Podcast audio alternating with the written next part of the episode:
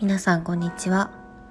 ブロガーでラブライフカウンセラーそしてセクシャルウェルネスブランドマホロ代表のトルモチです。このラジオでは性生活をどう楽しく過ごしていくのかそんなテーマでお届けします。皆さんいかがお過ごしでしょうか？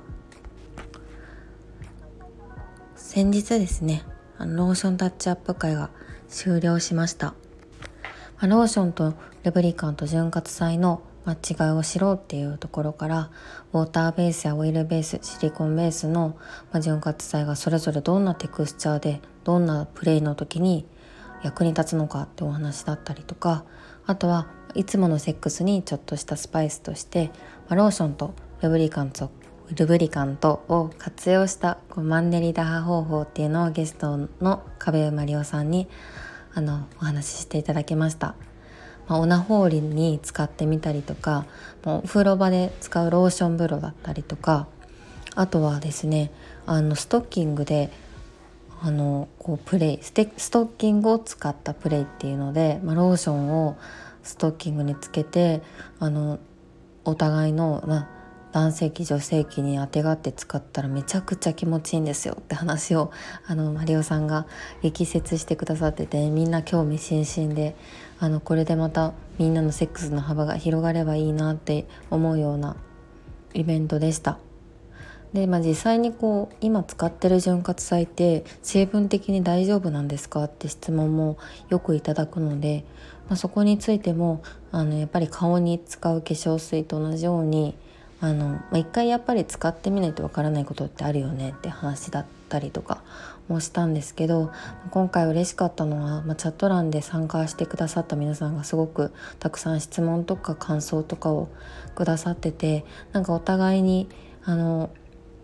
こう会話ができるイベントってやっぱめっちゃ楽しいよなって思いました。やっぱり一方的なイベントだとなんかちょっと寂しさを感じるって発信者はみんな一緒だと思うんですけど私自身も、まあ、なんか自分が参加者としている時にはたくさんこうコメントとかやっぱり投げたいなと思ったし会話をしたいなっていうふうにあの改めて感じさせられる配信でした。参加いただいた皆様本当にありがとうございました。性交痛はいろんな原因があるんですけど、まあ、その原因にたどり着くための最初の入り口としてもっと潤滑剤が広まればいいなと思っています。で私自身もや潤滑剤っていうものがただただこうパートナーシップっていうとことか2人のセックスに役立つだけじゃなくてなんかこうなんだろう地域のものを原料として使ってなんか地域にも貢献できてなんならそのこう原料とかを買ったお金がその人たちが別にやっている、まあ、教育活動とかま地域でのコミュニティ活動っていうところに還元されたらいいなって思って、まあ、作ってきたものがあるのでそれがねやっと夏に販売されそうなので本当に良かったなと思ってますしお待たせして皆さんに本当に申し訳ないんですが、まあ、ここまでなんか粘ってきてよかったなっていうところがあったりとかしますね。で今回なんですがあの1週間でなんかフェムテックの歴史っていう話をやってみたいなと思っていて、まあ、フェムテックっていつから起きたムーブメントなのかってところをお話ししていけたらなと思ってます。でまあ、フェムテックフェムテックってたくさん聞くようになったんですけど、まあ、フェムテックって何かっていうと、まあ、フィーメール女性とテクノロジー技術が組み合わせた造語なんですがなんかこう女性が抱える健康課題をテクノロジーで解決するプロダクトとかサービスのことを探すあの指すんですがまあなんかソフトウェアだったりとか、まあ、診断キットとかですよね。であとはそのフェムテックっていうのが、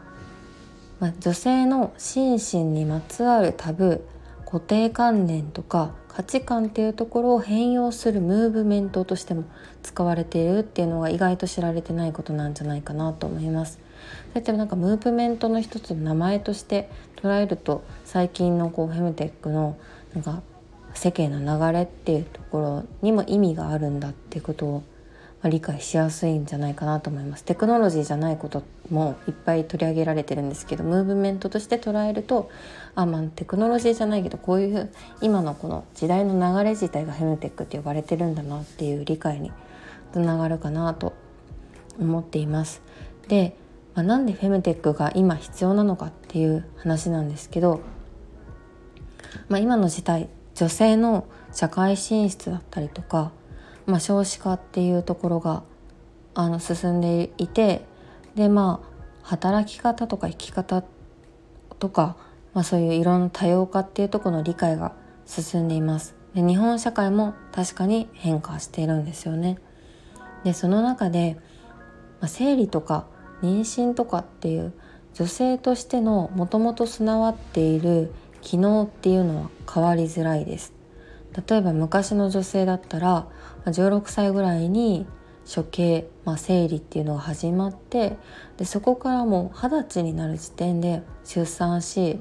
でまた30になる前にも出産しで40になるにも出産しで出産が結構な回数あるわけですよね。なんならもう56回あるわけで。っていうところでそうやって出産回数が多いとご生涯の月経回数は10回から100回ぐらいの回数になります。ただ現代女性だと生理が始まってから始まって子供を産むまでの期間が、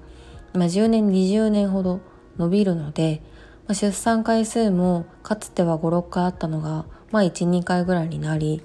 そうすると生涯のこう迎える月経っていうのは450回ぐらいになるって言われててもう本当に300ぐらいの差が回数の差がありますでそうなるとやっぱりこう女性特有の健康課題っていうのが、まあ、変わってくるというかやっぱりその生理の回数が増えることでなんかまた別のリスクっていうのが出てきたりもするんですよね。なのでなんだけどそこの問題が起きてるにもかかわらずそこが、まあ、もんあのタブー視されてきたことがあってやっと今そこに焦点が明るく当たるようになってま今の女性の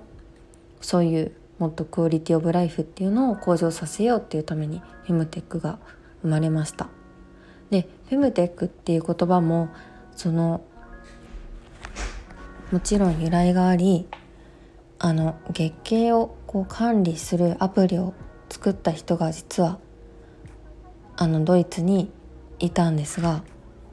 そのアプリを作った時点ではなかなかこう資金調達っていうのでアプリを開発するのですっごいお金かかるんですけどそこのお金を集めるためにいろんな投資家さんにお話をしに行くわけですがなかなかお金が集まらない。その月経管理のアプリでどうやってこう今後そのそのアプリからお金が生まれるのかっていうところをなかなか理解してもらえなかった。そのために代表の方はフェムテックっていう言葉を作ることでこう分かりやすく女性の健康課題を解決することがまた新しい価値を生むんですよっていう投資家を説得するためにこの言葉を作りで、まあ、お金を集めることに成功しで今やその月経管理のアプリは190カ国とか11億人のユーザーに使われるようになったわけです。っていうあの言葉の起源があります。でまあ、フェムテックって言ってもすごい対象範囲っていうのはめちゃくちゃ広くてですね。で、まあ、2012年以降その範囲っていうのはすごい広がっていたと言われてます。でまず最初の第一波っていうのが2012年に起きその時は生理避妊妊娠っていうのがありました。で次に2014年には第2波が来て更年期とか、まあ、骨盤底筋とかの、まあ、機能のこう改善というか